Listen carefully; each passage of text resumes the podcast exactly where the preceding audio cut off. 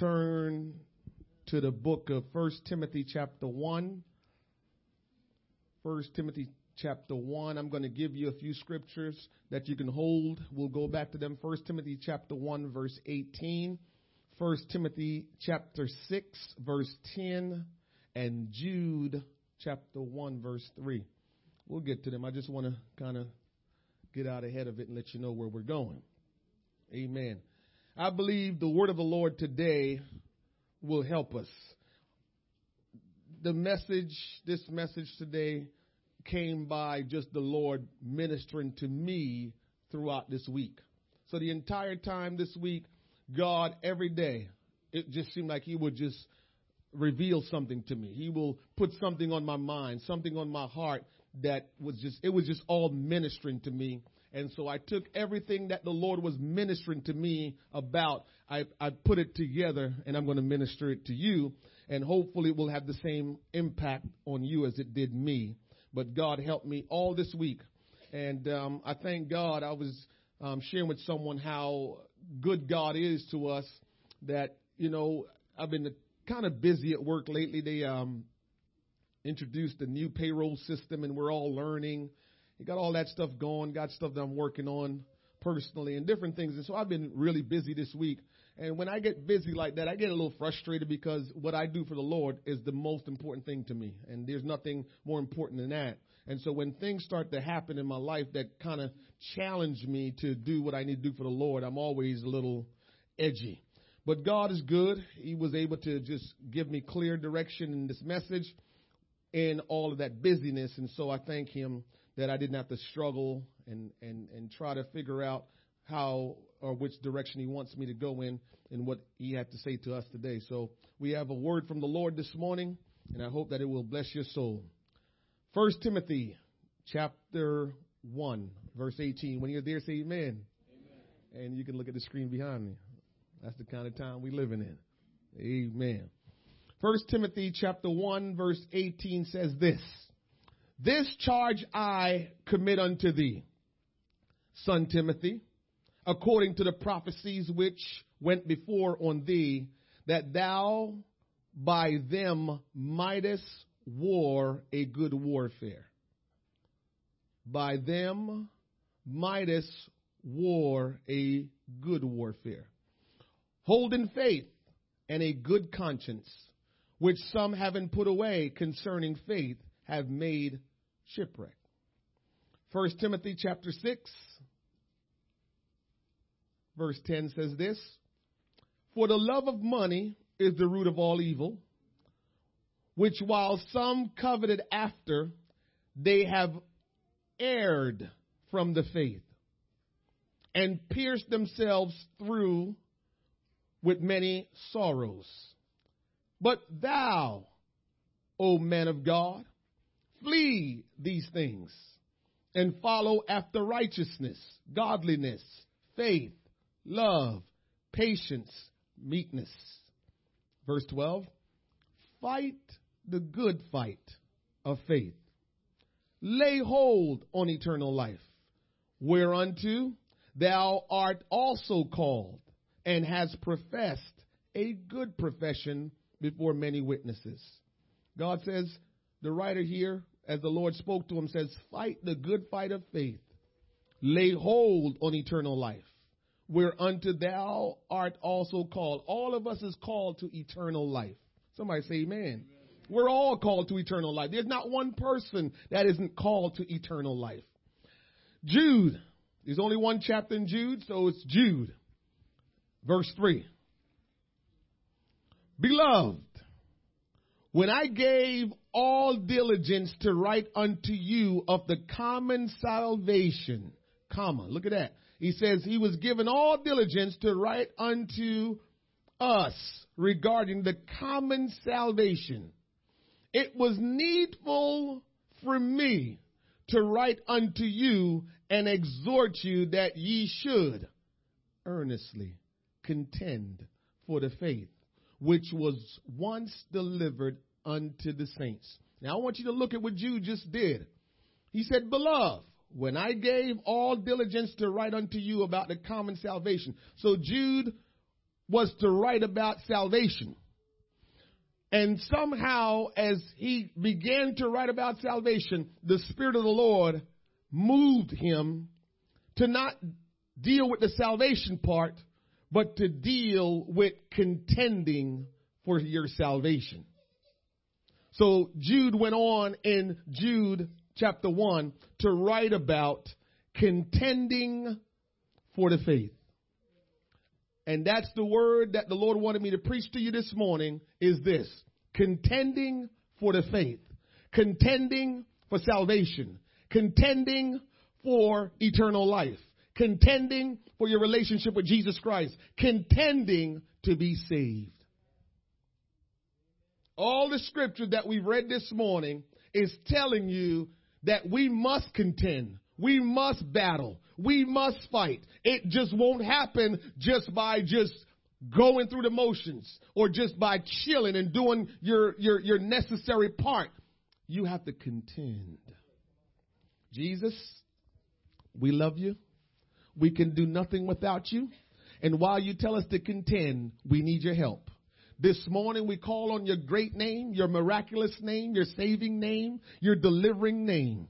Father, we prayed yesterday and we, Lord God, believe you heard us and you will manifest yourself in this place and you will touch the hearts of people and you will allow me to be your conduit and we will not leave this place the same way we came in. Uh, that every one of us will have a real encounter, will have a word from heaven that will go into our heart, that will do something in us to bring us to the place where you're trying to get us to go. Father, I sense your presence. Father, I thank you for the power of the Holy Ghost. I thank you for your anointing. I thank you for your salvation. I thank you for the outpouring of your spirit. I thank you for changing hearts. I thank you for changing lives. I thank you, Lord God, for delivering people that are bound. I thank you for baptizing people with your spirit. I thank you, Lord God, for moving on people's heart to bring them to a place of repentance. I thank you, Lord, for those, oh God, that are being reached, Lord Jesus, to contend for the faith and to say, for God I live and for God I die. And God, we're striving because we want to make heaven our home. We thank you this morning in the name of Jesus Christ. Somebody clap your hands unto the Lord as you're being seated in Jesus' name. Contending for the faith. I hope that I can, I hope that I can minister the way God want me to. And I'm going to try to take my time. I realize sometimes that we can miss some things that are being said, but I don't want you to miss anything today. So I'm going to take my time and see what I can do through the power of God with the help of the Holy Ghost to help you to get what God wants you to get. I read this article this week. Again, I don't even know how I came up on this article. But I read this article and it's entitled, America is obsessed with happiness and it's making us miserable. The writer's name is Ruth Whippman. She's from, from, from Great Britain and she came to America, became American citizen, and she's living here. So she considers herself American, but she wasn't born here in America. She wrote this article.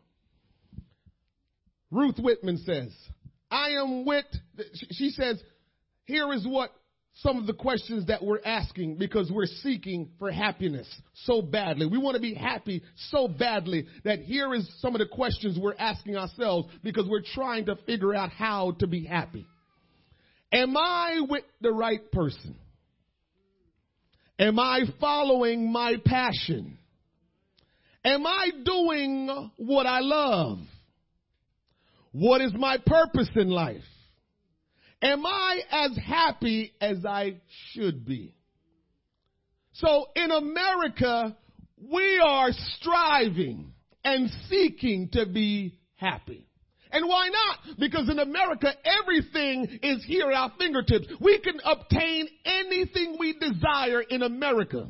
Because when you're born in America poor, you don't have to stay poor. When you're born in other countries poor, you will stay poor. So America is what we call the land of opportunity.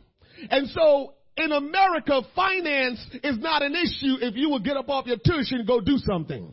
In America, obtaining material things is not an issue if we would just go and work and do what we need to do. And so we can obtain things in America. So now we have moved from obtaining things to say, I need to be happy. Because most of us Americans, we've, we've obtained whatever we want. We got the best and latest phones and laptops and iPads. I know they have some other tablets. And all the stuff we need. Cars. You go to a car lot, no matter how your credit, they're going to give you a car some way, somehow. You're driving away with a car. Everybody can get a car if they want it. So material things is not a big deal anymore. So it seems like we've shifted from material things to happiness. That's what's moving us. It seems as though happiness in America has become the overachiever's ultimate trophy. It outranks professional achievement and social success.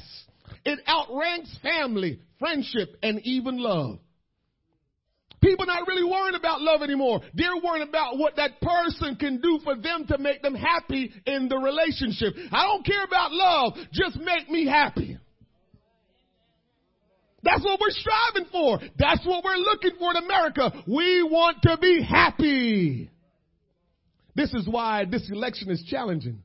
Because it don't seem like either one of these people gonna make us happy. we look at it, we listen, we say, man, I want to be happy, and that one won't make me happy, and that one won't make me happy. What are we going to do? This is why they said in this day and age, politicians is going to use fear tactics against us. Because if we get fearful, our happiness is threatened. And all we want to do is be happy. So if you're going to mess with my happiness, oh, I got to do something about it. So the politician that will help us be happy is probably the one we're going to vote for and make president, whoever that one is. In America, mindfulness is everywhere. I also find it hard to throw myself full tilt into America's approach to hunting down bliss. Happiness over here has its own vocabulary. So when, when we're talking about happiness, listen for these key words. When you hear people say these two key words, they're talking about happiness. Mindfulness and empowerment. When you hear that word empowerment and mindfulness, that person is saying, I just want to be happy. Mindfulness is everywhere. The hugely popular zeitgeist theory that in order to be happy, we must live fully in the present moment with total mental focus on whatever we are doing or experiencing right this second. This is why they say YOLO. You only live once. So what they say is when, because you only live once, whatever you're doing, just do it real good. Whatever you're, whatever you're dealing with at that time, just focus on it and make it work for you. Why? Because we're worried about happiness. Time magazine published an eight page spread with the front cover entitled The Mindful Revolution. Is America's fixation on happiness working? It occurs to me that all these happiness pursuit often doesn't seem to be making people particularly happy. What the research says, the more people see happiness as a goal, the less happy they are. Americans as a whole invest more time and money and listen to this key word, emotional energy into the explicit pursuit of happiness than any other nation on earth. But is all this effort and investment paying off? Is America getting happier and happier? Are Americans more content than people in other countries? Is this great American search for happiness actually working. Happiness is the thing that is driving us. And if we get involved in something that doesn't make us happy, then I don't want to do that. Now, here's the Lord working. And so I read that article. Then he brings me to this. The scripture says, this is me talking. The scripture says, God said, Your ways, not my ways. Your thoughts, not my thoughts. So it's easy to start analyzing the situation and says, if we're all about happiness, then that can't be of God. Because that's our ways. If the majority of us living in America is seeking after happiness, then that gotta be opposite of what God wants. Now God don't want you sad and miserable. But here's what God said about happiness. In the Sermon on the Mount, Matthew chapter 5, 3 through 11, Jesus instructed us how to be happy as he taught the Beatitudes. Blessed are the poor in spirit. The word blessed in the Beatitudes means happy. Yes, we're quiet. So when you read down the Beatitudes, and every time it says blessed, what God is telling us is happy, happy, happy. You want to be happy? Let's go to the Beatitudes and begin to practice the Beatitudes that Jesus taught and we will experience happy. Because if God said we will be happy, then we will be happy. If God say do this and do that and you will be happy, you will be happy. It might not seem right. It might not, un- you might not understand it, but if he says happy are ye, then you will be happy. It don't seem normal. God, are you kidding me? So he says here, happy are the poor in spirit. That means those that are humble. So happy are they that are humble. Hmm. You can't see that, huh? When you humble, you don't get yourself worked up about everything. Because here is true humility. When you come to a place where you understand you're totally dependent on God for everything to work right in your life, that's humility. See, pride comes from you thinking you can do this. Pride comes from you thinking you're all of this. Pride comes from you thinking you can accomplish this and you can, that's pride. Humility say, I don't have nothing. And what I have, God gave it to me. I can't accomplish nothing except God give me some understanding. I can't accomplish and do anything except God get involved. That's humility. Because you know what you have, it's not yours. You know what's working in you. It's not you, but it's God. That's humility by saying, I'm totally dependent upon God to get anything done. That's humility. But pride says, oh, I can do that. Oh, I can do that. So he says, if you're humble, you'll be happy. Mm. He says, happy are they that mourn.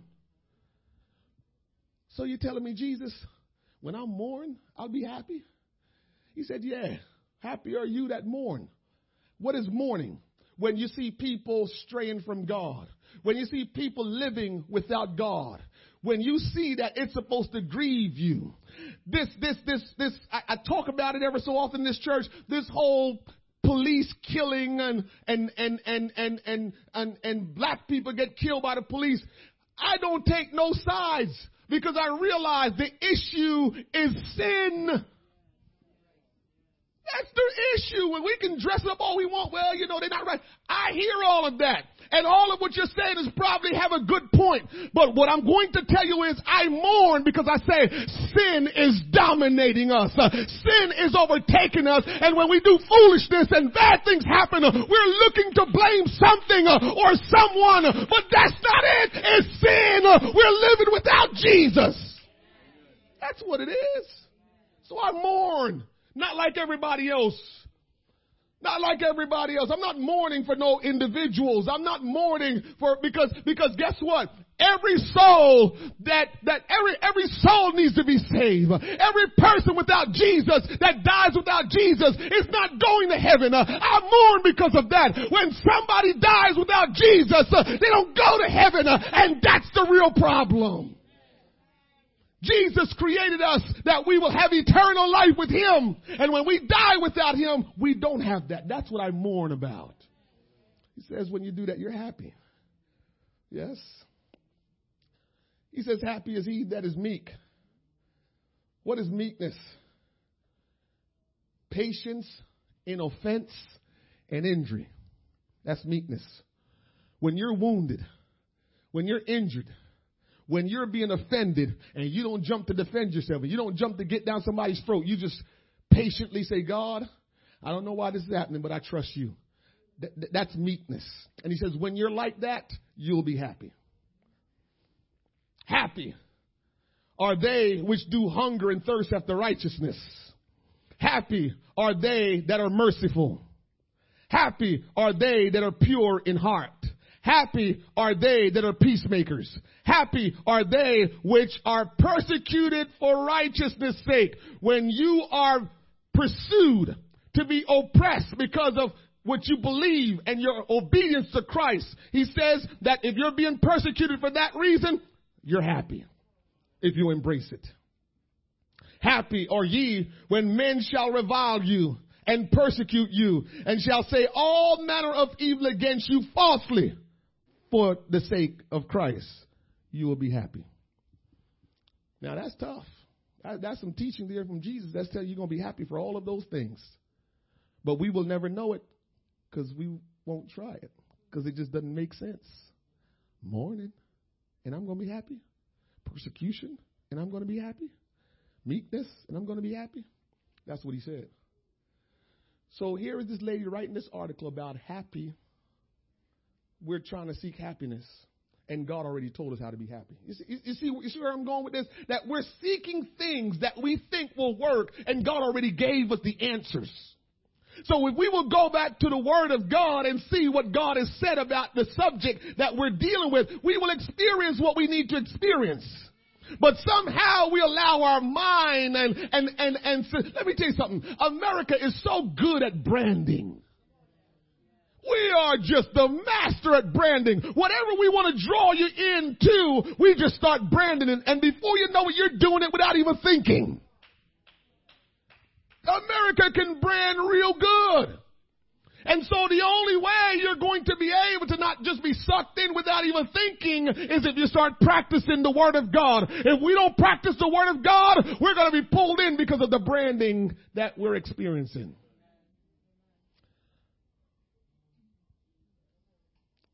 Years ago, we used to go downtown Trenton. And we used to pass out tracts. And we was kind of intense. We was kind of forceful in the way we were talking to people about Jesus. We were, we were, we were, but but we did it. And as America started branding itself a different way to be politically correct, especially with social media, you had to become a little bit more politically correct. So all of that intenseness and all of that forcefulness and all the stuff that we were doing, that kind of started fading because you would not be politically correct witnessing that way in this time. But the Lord is dealing with me. And the problem is we succumbed to that politically correct time period where you better be careful what you say because people will begin to point you out and talk about you on social media. People that are in radio, that are in TV, they're saying something different from what they believe because they're worried about being politically correct and being talked about and being persecuted because they're saying how they feel. That's what social media has done to us. Has yes, it's a platform to be able to announce Jesus is Lord. But it's also a platform where people can attack you. And so we, we, we drifted from really being honest and truthful into politically correct. But I feel pretty strongly in this day and age that we better get to the place where we will get strong about what we believe and never back down from it. We have to begin to say, I will not back down from what I believe. I'm going to say what I believe. Uh, no matter what you say about me, I got to stand up for what I believe. Now, what's going to make you effective is how you show love. See, see, what we miss back then was we didn't demonstrate good love. So we was intense. We knew the word of God. We will mow you down in a second with the word. We was no joke. Our evangelism team was called the Killer Bees. When we showed up on at Saturday night outside of the bars, the cops, we had a cop in our church. He, he, he would, he was with the Trenton Police Department and he would hear on the radio the church people in the uh, in the gold sweatshirts just showed up, so we're going to leave this place and go to another place and patrol. Because when we showed up, they knew nobody was going to cause any trouble, and they knew we were going to talk about Jesus, and people would either clear the area or they will listen. But they knew peace was going to be in that area when the killer bees showed up. And that's how we came at it. We went, we went, we went to bars, we stayed on the outside, we didn't go inside, we stayed on the outside. We went to nightclubs, we stayed on the outside, we didn't go on the inside. And we knew the word and we were trying to reach people sincerely, but we wasn't loving. We wasn't affectionate. We didn't show enough care to people. It was like either you listen to me or you don't, and if you don't, I'm gonna treat you bad.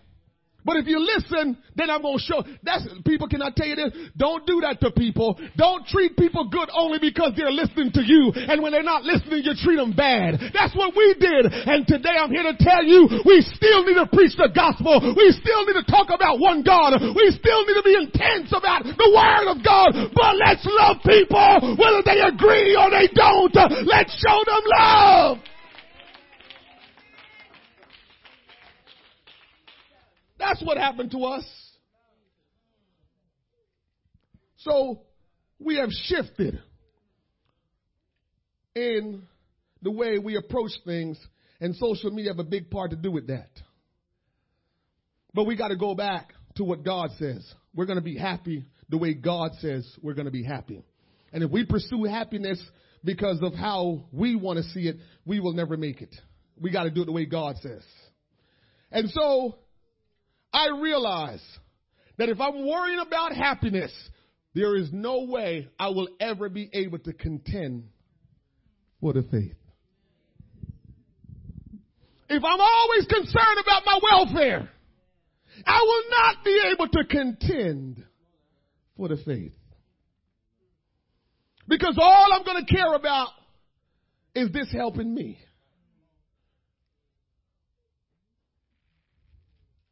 The only way we will experience true happiness is by doing what the Bible describes in the Beatitude. Before I go on, let me say this. It is God's will that everybody be saved. None of us, He wants to perish. Just on a small scale, I'm sure if a mother or father died for their child, they want the best life for their child. And that's why they was able to say, any one of us that's worth two cents would prefer to die for your child as opposed to your child dying for you. Any one of us that's worth two cents, right? We're, that's just the way it is. But if we got to die for our children, I don't know. I, I always say to myself, man, I hope I just don't die suddenly, even though I need to do that anyway. But I want to be able to tell my children, give them good instructions, tell them the right stuff. You know, I'm trying to live it and tell it to them while I'm here. But if I get a chance that to make sure before I get out of here, I can reiterate. I got to reiterate it again. Live for God. Walk in truth. Love God. Trust God. Don't worry about what people think about you. Stand up for holiness. Stand up for righteousness. Don't worry about it. I want them to hear that from me. If that's the last word I can speak, it's going to be those words. So I'm giving my life because I want my children to have a better life. Well, Jesus gave his life for every one of us. You think he wants you to go to hell? You think he wants you to perish? You think he wants you to just be miserable? You think he wants you to live beneath your privileges? You think he wants you to be all kind of out of sorts? Uh, no! He wants you to be happy and he told you how to be happy. He wants you to be prosperous. Uh, he wants you uh, to spend eternity with him. That's what he wants. That's what he wants. He didn't go through all of that. I can imagine every time somebody die in their sins, uh, what he must do in heaven on his throne. He says for every sinner, every person that is, that is living in sin, for every one of them that repent and give their life to him, the angels rejoice. That's telling me something. Uh, he didn't say what happened uh, when people die and go to hell. He only talked about when people repent and give their life. He said the angels rejoice. Rejoicing take place in heaven when people give their life to God. When people say, Lord, here I am, I'm living for you. When people repent and say, God, no longer I'm going to live a sinful life, but I'm going to trust you. It says rejoicing goes on in heaven. And because my God is just such a good God, I'm sure he's grieved. He just never mentioned that in the Bible. I'm sure every time somebody leave this earth in their sin, I'm sure he's grieved because he can remember coming out of heaven manifesting as a baby in the womb and being born, still being God Almighty and going through everything. Had a stepdad and had a mom and, and, and went through just being a child and all the stuff that he went through, people talking about him. You just a little church boy and all the stuff that he went through and, and, and, and, and, and when he grew up and realized it's time for him to give his life, he got to the place where he was like, man, I don't know if I can do this, uh, but Father, not my will, thy will. And when he got persecuted, he had to know that that when he got on that cross, he was going to be naked, spit upon, crown of thorn in his head. He knew that they were going to pierce him in the side with the sword. He knew all of that, and he went ahead anyway. You think he went ahead to do that for anybody lose their life in their sin? If we die in our sins, it's because we want to, not because God had anything to do with it. He want to save all of us. He want to deliver all of us. It's not because he wanted us to do that. We wanted that.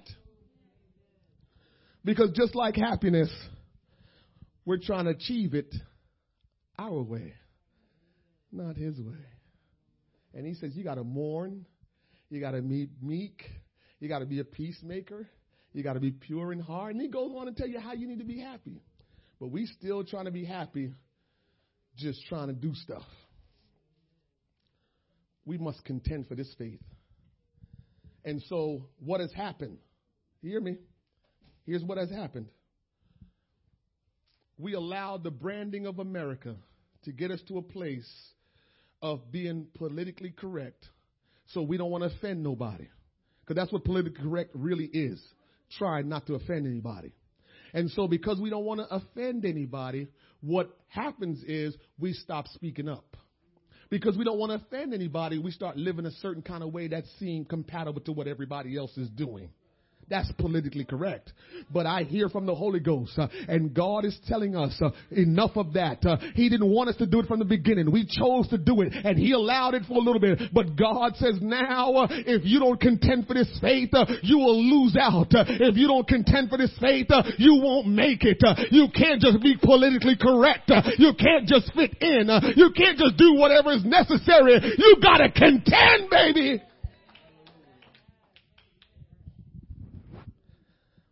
Here is a little um, clue to know why you got to contend. I always say this the beginning of a race and the end of a race is where you exert most of your energy. When the church started, go read in the book of Acts. It was on fire. There was all kind of stuff happening. It was all kind of miracles. People was on fire. They was contending for the faith. You go to the book of Acts and read, they was contending for the faith. I believe we're in the end times. The race was started in the book of Acts. The race is about the end. The beginning and the end, there must be some in, intense contending for the faith. Because what happened is when you got to bring something on the scene, you got to fight to get it on the scene. You got to contend to get it established. And now we're at a place where our world is trying to squelch everything so we can all be politically correct. And the Bible is trying to tell us we better contend. We have to love people. And I'll tell you what we mean by contend because I don't want you to go out there and giving people a hard time. What do we mean by contend? We are to contend for the faith in argument. Now, when I read that, I said, hold on now. That ain't good. But then I stop and I, re- I think about the court system. I said, okay, all right, I'm good now. So let me help you all out when I say contend for the faith by arguing. When you go to court, you don't really see people talking over each other. They get turns to talk. Your Honor, may I speak? Go ahead. Let me speak. So when we say argue, contending for the faith, it means if someone is going to tell me about their belief, I let them go ahead and tell me. And I listen very carefully. And I don't listen so I can just say, shut up so I can talk. One of the things we got to clean up as Christians is we want, we don't listen to people. We just want to tell them what we feel. Let me tell you something key about that. When you listen to people, they tell you what you need to tell them anyway. So if you don't listen, then all you're going to do is argue. And before you know it, your voice is raised and you're going to start going back and forth and talking over each other. But if you listen keenly, there's been so many times I met people and I just started talking to them. I didn't mention anything about anything. I just want to hear what they have to say. And even when I had a chance to talk, I said, So what if I ask another question? I didn't even put my stuff in there yet. And after I let them talk enough so they talk themselves out, I hear everything. Now I know how to come at them. That's how I come at people. When, when I'm witnessing to people, I listen. I keep listening. I keep listening. And sooner or later, I'm going to hear. It's like you make check marks in your mind. Okay, all right, all right. And I listen. Then I begin to talk. So when we contend for the faith, we have to argue orderly, proper, not malicious. But you must contend by defending this thing here. Okay. I'll give you an example. I talked about this before. In my era that I was growing up in, homosexual and lesbians was not as popular as it is now, but it was out there. And many of you, like me, what did we say? As long as they don't mess with me, I'm good. Right, ladies? Right, brothers? As long as you don't mess with me, you do whatever you want. Now their agenda is at the top.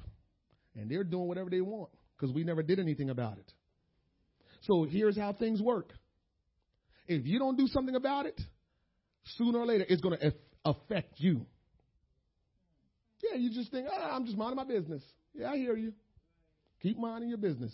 Because sooner or later, when it builds up power and steam, you can't stop it.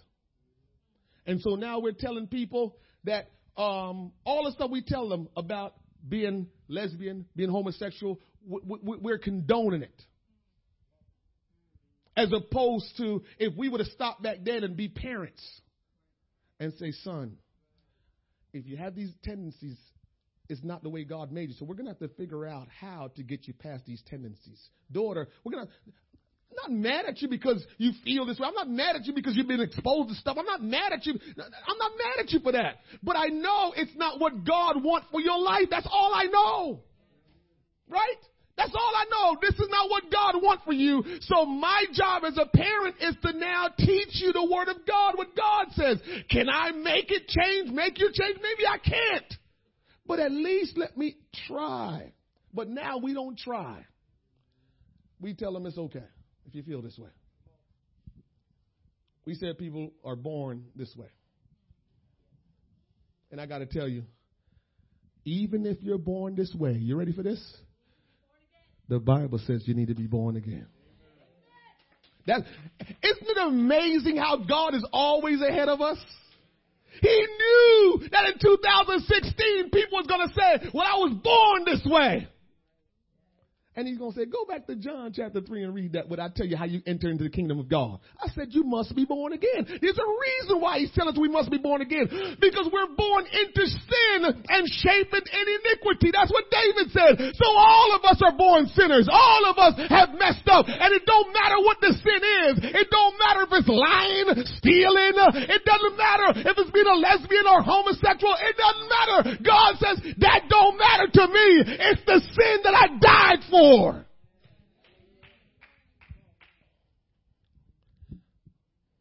Hmm. A reason why we're talking about contending for the faith this morning. And that's part of what we got to contend.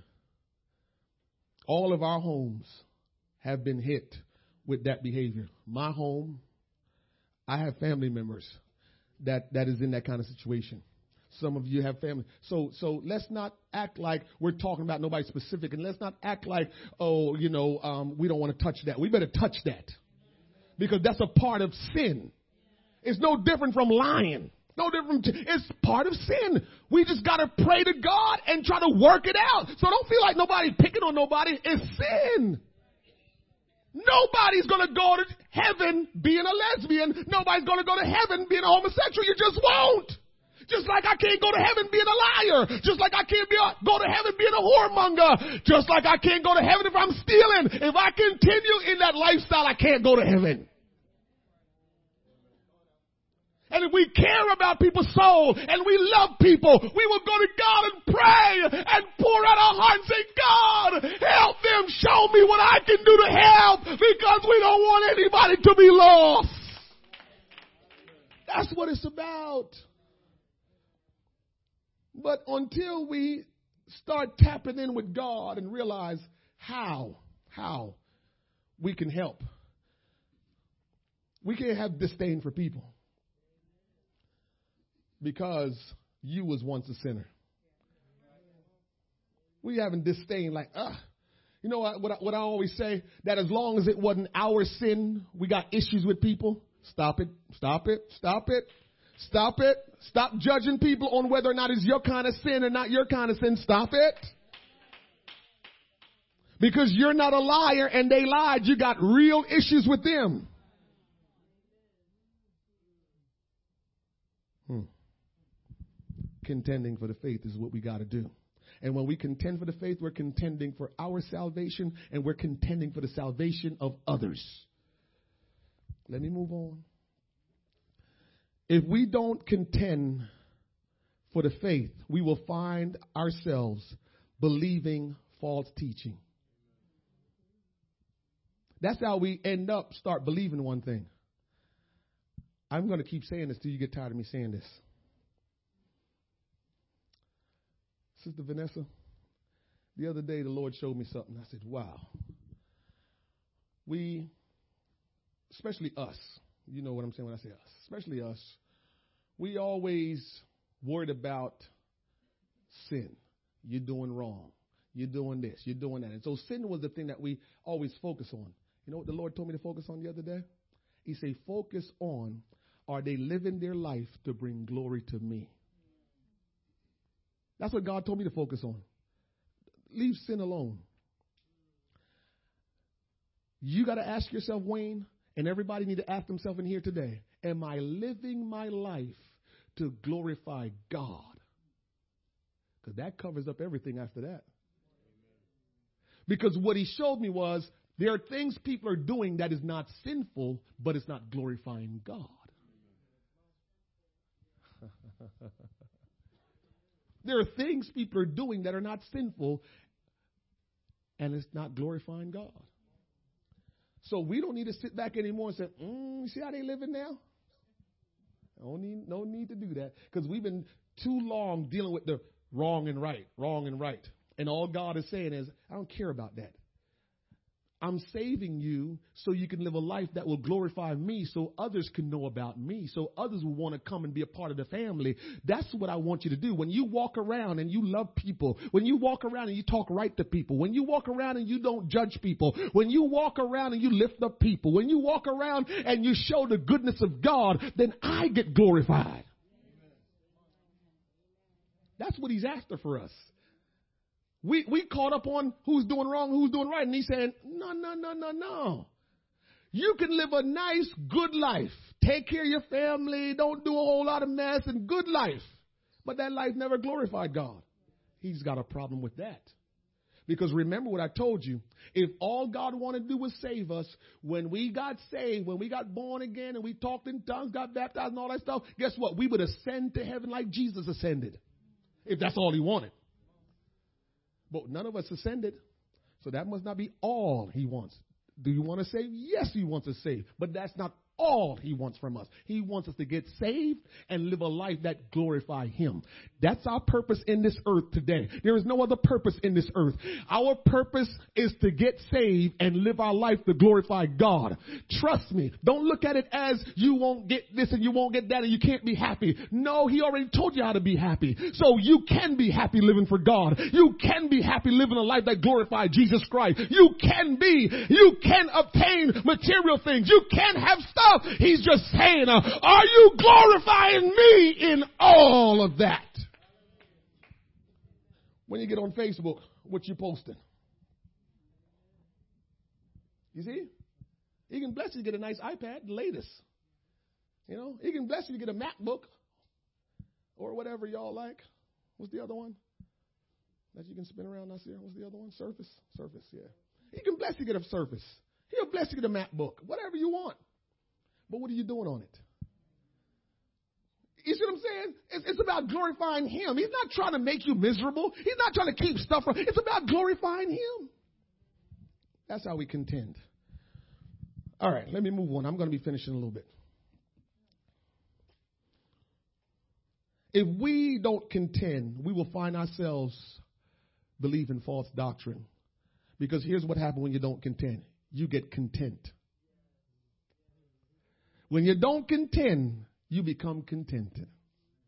And when you are content, you want to listen to everything that makes you feel content. You want to listen to everything and get involved with everything that keeps you feeling good and keeps you feeling content.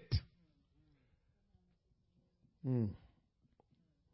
That's how we start drifting and start believing other things. This is why you saw people start out believing this and all of a sudden they believe something else. Why? They want to feel content. They want to feel comfortable. They want to pursue that happiness according to their own understanding and not according to the word of God. So they start saying, yeah, that's true. Why didn't you say that was true two years ago, five years ago? Why all of a sudden now it's true? Because you don't want to contend, you want to be contented. Right now, as I speak, let me say this. If we don't contend for the faith, if we don't contend for it, it will be snatched from us. I'll give you a backup on that.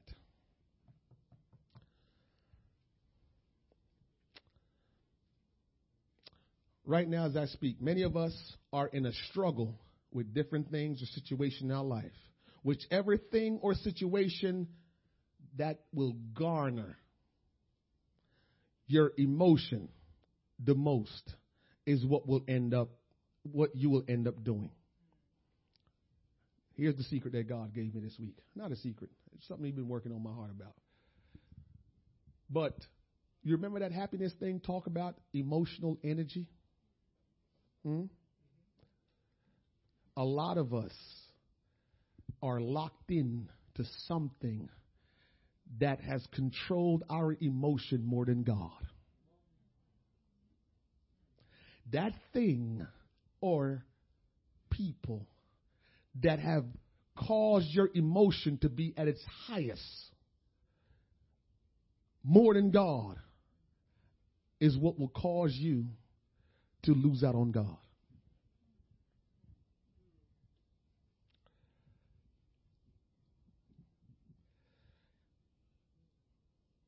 Wherever your emotion is invested in the most, that investment of your emotion in that thing or that individual will either elevate you, set you back, or be your demise. Webster's, Merriam Webster says, emotion,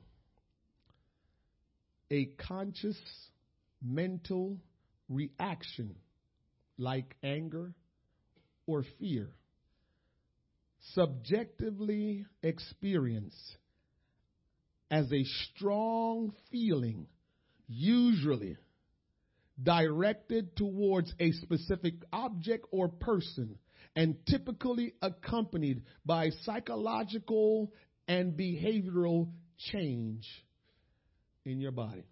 So you can sweaty palms, shaking, whatever it is that you are mostly charged and involved with emotionally is going to determine if you contend or you don't.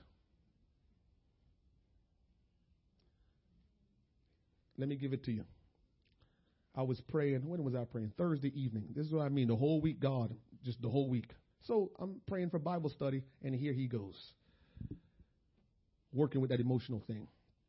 In the Bible, Adam, Cain, Abraham, Moses, Jacob, David, and Peter, to name just a few they had setbacks because of their emotional tie in with a situation or an individual. Now, what's the difference between them and us that had them to make it? They understood their purpose and what they were supposed to do. So even with the setback, they got back on track. Now, us, that may not understand what we're supposed to do and are not contending when that setback comes, we might never make it back again. Adam was so emotionally connected to his wife that when she gave him the fruit that God already told him not to eat, he couldn't help himself because he was so emotionally charged and it overpowered everything, made him forget about what God said. That's what happened to Adam. Cain, Mm-mm, mm-mm, mm-mm, I know God said do it that way, but why can't I do it this way? How many of us suffering from that? I just can't do that. I tend, I'm a farmer. Abel, you're the sheep herder. Why would he want me to give an animal if I'm the one that's taking care of the fruit? Put it in your perspective now.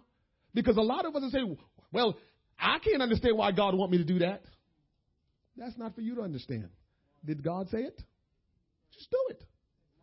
Going to understand everything God says. So Cain's situation was he didn't want to do what God said. He wanted to do him.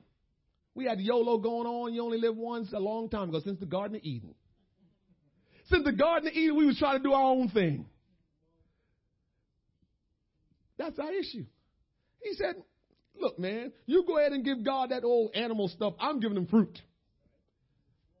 We still doing that today. You that that's not necessary. Cain was probably the first one that said that. That ain't necessary. Why we got to do that? I'm just going to do this. Abraham. The Bible called Abraham the father of faith. Luke Abraham was traveling and he went through Egypt. And he knew Pharaoh was the kind of guy that Pharaoh wanted all the beautiful women. Abraham's wife Sarah was beautiful. And as he was rolling up in Egypt, he says, Man, they're going to take my wife and kill me. I better lie and tell Pharaoh she ain't my wife, she my sister. The father of faith. Why? His emotions emotions is what's controlling us and preventing us from contending. We make justifications and excuses about a lot of things, which means we're not contending. When you start making excuses for why you don't contend,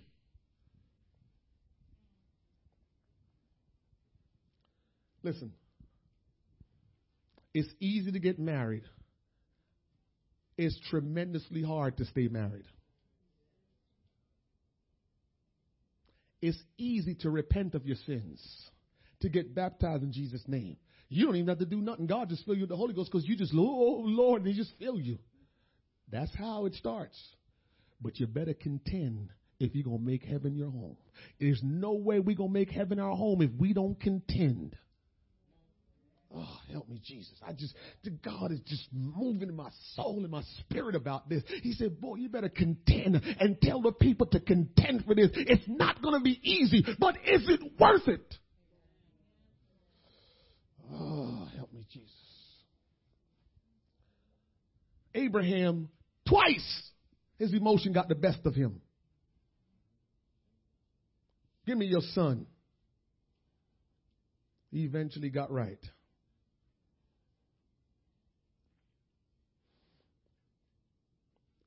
Moses. Moses had a lot of issues. When Moses realized that he was a Hebrew, but he was living with the Egyptians, he saw an Egyptian and a Hebrew fighting, and he killed the Egyptian because his emotion was tied in with his people. He killed that Egyptian and flee because he knew Pharaoh was going to kill him. Emotions is the thing that we must contend against to make sure we contend for the faith. And I can go on and on. David's situation, he just felt like, man, I've been warring, I've been fighting. Let me just take a break. His emotions say, You need to take a break, David. Did God tell him to take a break? No, he wanted to take a break. And that's when he got caught up in adultery. That's when he ended up killing that woman's husband. Jacob, I don't want to miss Jacob. Here's what Jacob did. Because a lot of us do Jacob. Here's what Jacob did. I'm trying my best to live for God, and he don't care nothing about God. Mom and dad raised us up to be Christians. And I'm living for God. I'm doing my best. And look at him. He whoring. He's sleeping around with other women that he didn't even have the faith and all this stuff. Man, mad about that. And he made that emotional stress of him thinking he living for God and Esau not living for God that he stole the birthright. Stop worrying about people living for God or not. You just live for God. Should you pray for them? Should you mourn to God and say, God, save my friend? God, they don't see what. But, but when, when you pray that prayer, you realize God wants people saved more than you. Don't ever forget that. God want people saved more than you want them because you didn't die for them. He did. So he want them saved more than you. So if you can get in your closet and pray for that individual, come out and be okay with that. Because if they can't get saved through God working in their life and you praying and all this stuff, there's nothing you can do about it. So don't stress yourself out. God want them saved more than you. So Jacob resented his brother because he think that, hey, I'm doing everything to live for God and he not. I've seen a lot of people get in trouble on that. Watching other people and saying, how can they get over like this? How can they live like this and people think that they're okay and I know they ain't right? That'll get you. Don't mess with that. That's what Jacob did. And he paid a price. Yes, he made it in, but he paid a lot of prices for that. He had to run away from home. He had to get tricked by his um, by Laban, his father-in-law. I mean, he went through a lot of stuff for judging his brother. He ain't right.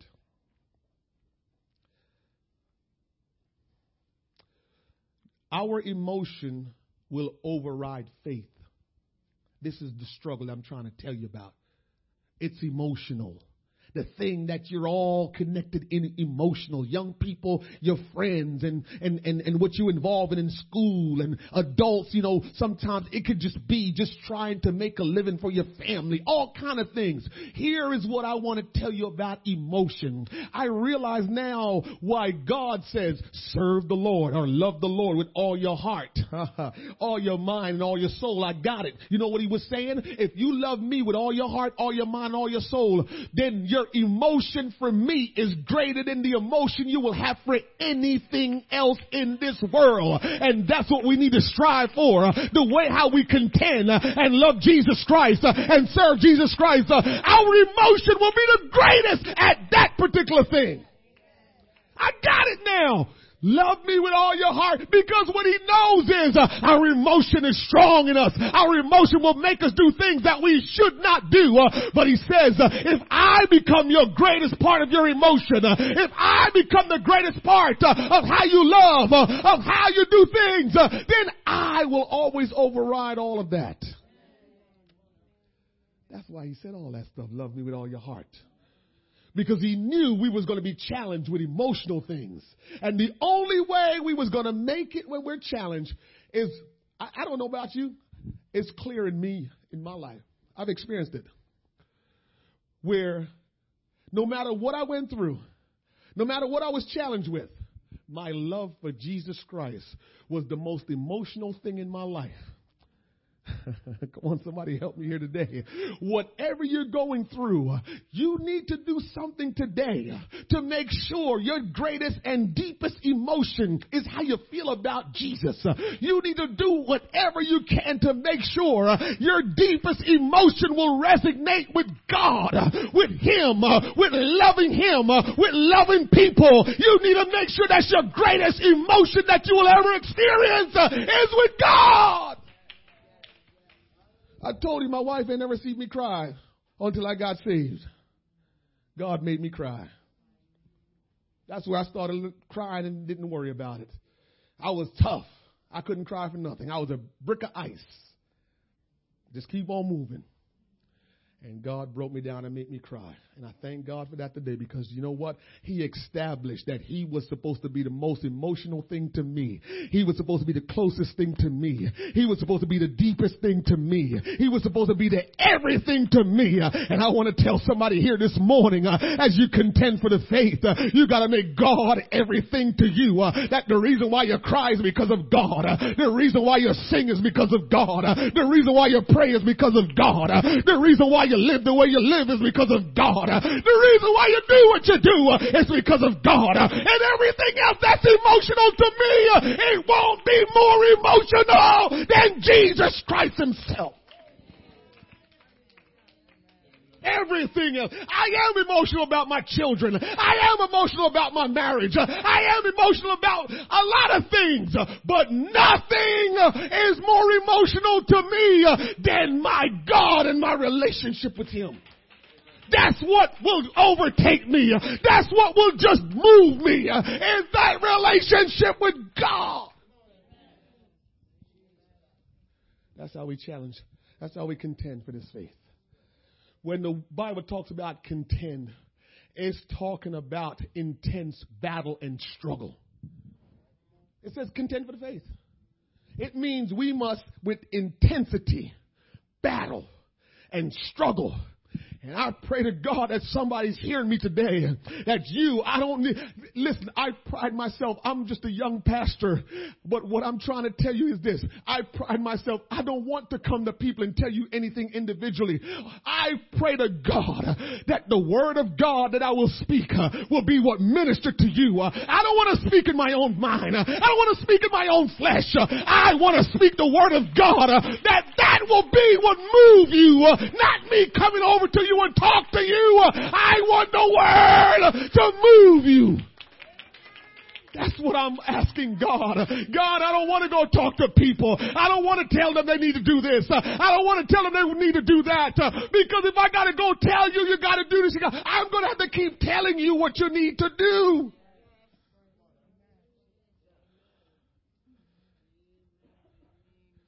Brother Henry, Sister Angela, Sister Henry.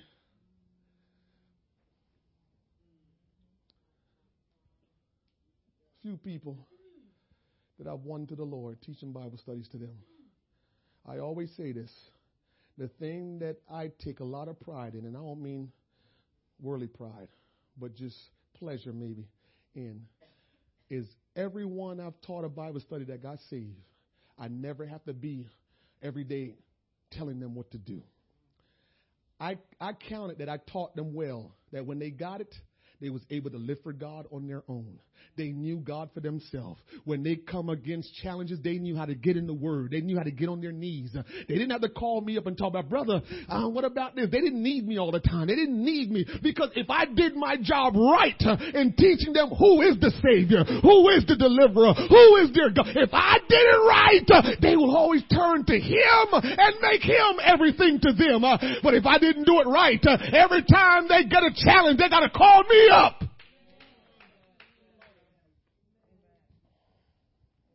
Mm. Help me, Jesus. We got to contend for this faith. We got to contend for the faith. God is telling us that trying to be uh, content is not going to work anymore. Because if you stay content, it will be snatched from you. You will believe in false doctrine.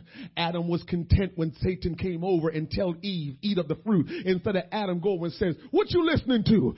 Boy, get out of here, devil. Leave my wife alone. If he would have been proactively, then maybe we wouldn't have to deal with that sin in the garden. But he was content because he had him a beautiful woman. He loved her and she loved him. They were content.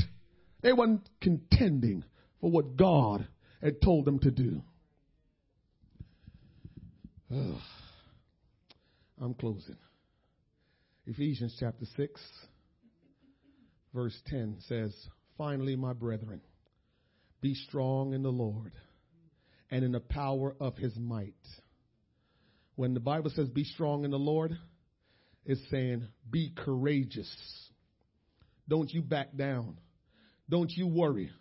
When you stand up for God, God will uphold you. A lot of time we're, we're afraid to say and do what God says because we're worried about people coming against us. We're worried about the persecution. We're worried about how people are going to, but God don't want you to worry about that. God just wants you to be courageous and stand for Him. Be strong in the Lord and the power of His might. Put on the whole armor of God that you may be able to stand against the wiles of the devil. The word rendered whole armor means a complete armor of defensive and one offensive weapon. Every day, we have to put on the armor of God if we're going to contend. Don't you leave your house anymore. Remember, we like to pray, pray this nice little prayer. God, I thank you for waking me up. Thank you for this day. Lord, I pray that you lead me and guide me. I pray, God, that you bless my family and keep us. In Jesus' name, amen. Then we go out the door. Well, you want to add this. Lord, I put on the armor of God today. Because, because if I don't have my armor on, I can't contend. If I don't put on my armor, I can't contend. You only can contend with, listen, a soldier in war with no armor and no weapon will not last a second. Mm. For we wrestle not against flesh and blood but against principalities, against powers, against the rulers of the darkness of this world, against spiritual wickedness in high places. Understand that people are used by demonic forces. And so when you're dealing with people thinking and getting mad at people, that's why God sometimes probably got frustrated with us because we attack each other when forces of evil in the spiritual realm is working behind the scenes. And the only way we will know it is if we have on the armor. Is if we put on the armor is when we will know how to contend with that. But when we don't have on the armor, we battle with each other. Wherefore take unto the whole armor of God that ye may be able to withstand in the evil day and having done all to stand. Stand therefore having your loins girt about with truth and having on the breastplate of righteousness and your feet shod with the preparation of the gospel of peace and taking on and, and above all taking on the shield of faith wherewith in wherewith ye shall be able to quench all the fiery darts of the wicked and take on the helmet of salvation and the sword of the Spirit, which is the word of God, praying always with all prayer and supplication in the Spirit, and watching thereunto with all perseverance and supplication for all saints.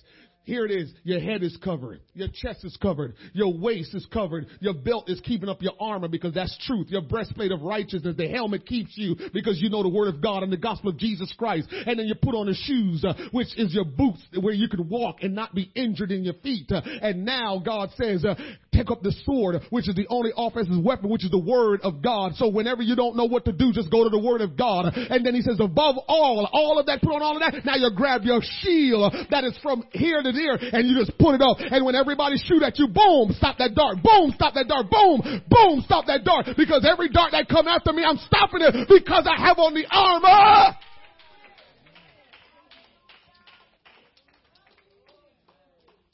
The wound that I suffered the greatest was when I didn't have my armor on. I suffered a wound so bad one time, and when I cried to God, He said, Son, you didn't have on the shield of faith. And when the darts were coming, you got pierced, and you got hurt, and you got messed up because you did not arm yourself with the shield you notice God didn't tell me that person did you wrong and that person did you wrong and that God didn't tell me about nobody. He didn't tell me nobody did me wrong. He just said, son, uh, you didn't have the shield of faith. Uh, and when the darts came, uh, it pierced your heart. It pierced you because you didn't have on the weapon. He didn't tell me to go talk about nobody. He didn't tell me to criticize nobody. He didn't tell me to go after nobody. He says, you got hurt because you didn't have on your armor. So when you get messed up, don't be looking at nobody to blame nobody. God showed me that myself. I don't blame nobody for nothing. I gotta live right.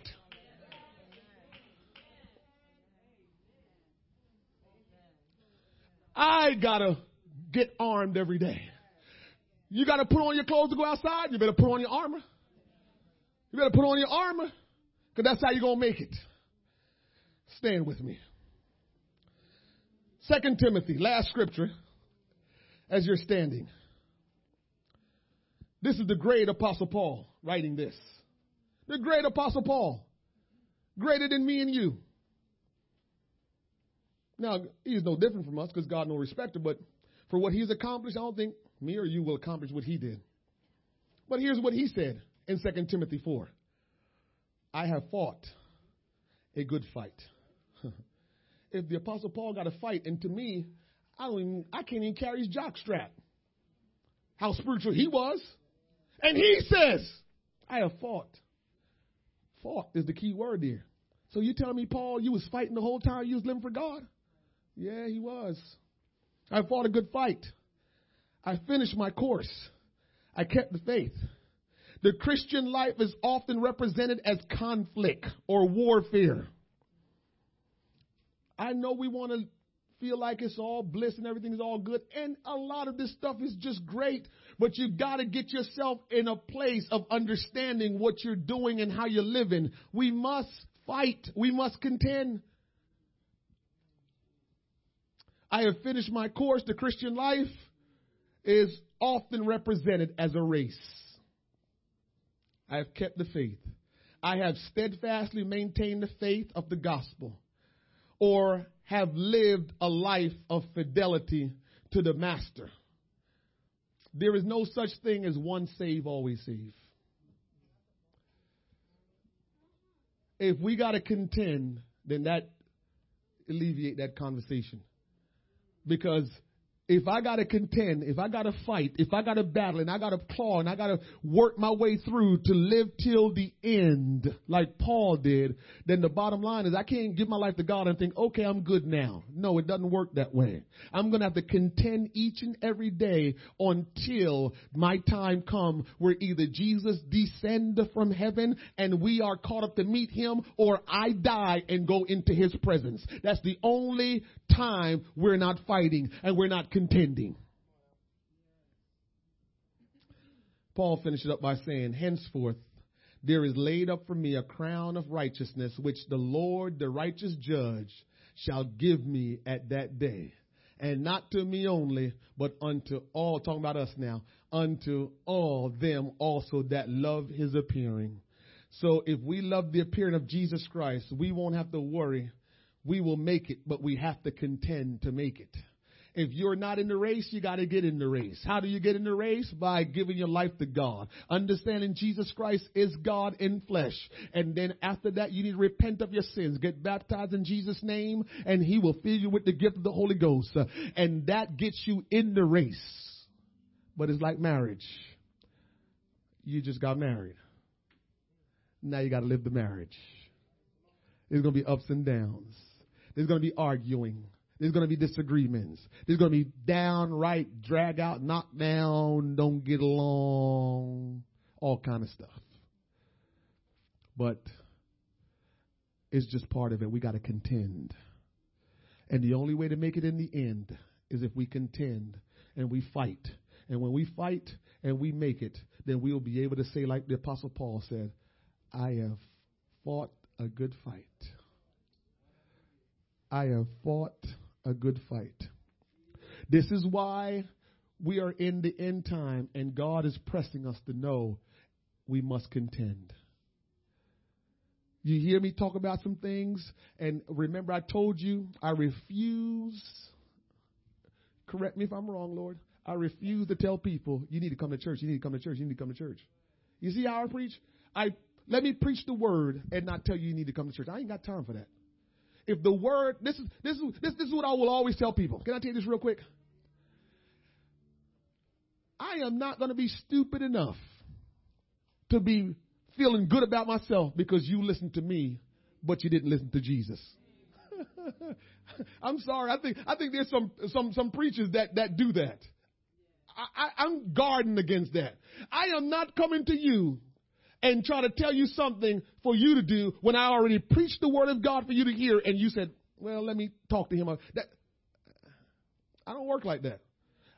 I don't want to talk to nobody that don't listen to the word of God. Because that's God's word. Who am I? Who am I for you to listen to over God? So I'm not impressed with you saying, oh, Pastor, that's pretty good. I'm going to listen to that. I'm going to watch you to see if you listen to Jesus.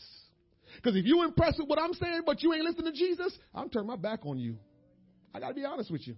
That don't impress me. That scares me. That scares me if you're to listen to people and not listen to God. So I don't have time to tell people, you better come to church, you better come. No, no, no, no. I'm to tell you, contend for the faith. You figure out how to start contending for the faith. You see how it works? I hope that God help me to be better and better and better. But that's what I'm in. That's what I'm about. Contend for the faith. You figure out how to contend for the faith. The Bible will tell us we need to pray. We need to fast. We need to read our Bible. We need to go to church. We need to assemble with the brethren as we see the day approaching. That's what the Bible says. We need to put on the armor of God and contend for this faith. That's what it's about. If you want to make heaven later for the people that make you feel like all I got to do is give my life to God and just live a good, clean life and I'll get to heaven. Not in this day and age. I believe that time is come and gone. Let me throw this in real quick. We are smarter now and we know more now. But you know what that also means? We have greater responsibility. Listen to me. 30, 40, 50 years ago, I don't believe, and they might argue with us if they can come from the dead and tell us, I don't believe it was as challenging to live for God 50 years ago, 60 years ago. They just obeyed and do it and live a good, clean life. They wasn't as knowledgeable as us. They didn't have to contend like we had to contend. But we're smarter. We've been equipped. All of God's people, He equipped them for the time that they were born. You explain to me how people, children come out the womb today and just click, click, click, click, working all that stuff. You explain that. If you can explain that, then you let me know how they come out the womb and they can work your iPhone better than you. Explain that. You can't explain it. God made them that way because they were born into that age. God made them that way. So the people 50 years ago, they lived for God the best way they could. When they got saved, they prayed. They just did their thing. You know, they just live a good, clean life and they got to heaven. We know a whole lot of stuff. We're going to have to contend more than they contended. I'm not telling you they didn't contend. I'm just telling you we have to contend more if we're going to make it. So God is calling us out today, everybody, to tell us it's time to contend for the faith. It's not going to be easy. But God has told you you can do all things through Christ. So it's not on your strength that you're going to do it, it's you trusting Him and you obeying Him. But please understand every advantage possible you can get, take it. Every advantage possible you can get, take it. Because your adversary is as a roaring lion seeking that he will devour you. He is roaming. How can I get you? How can I get you? How can I get you? He's trying to destroy you. He knows what God has done for you. He knows how much God loves you, and he's roaring, I'm going to get you. Get every advantage you can. Won't you take just five minutes and begin to connect with God in prayer? We're going to dismiss you in five minutes. But why don't you take this time right now? If you need to come to the altar, if you need to step out the aisle, if you need to just stay right where you are, whatever you want to do, to begin to talk to God so you can contend for this faith.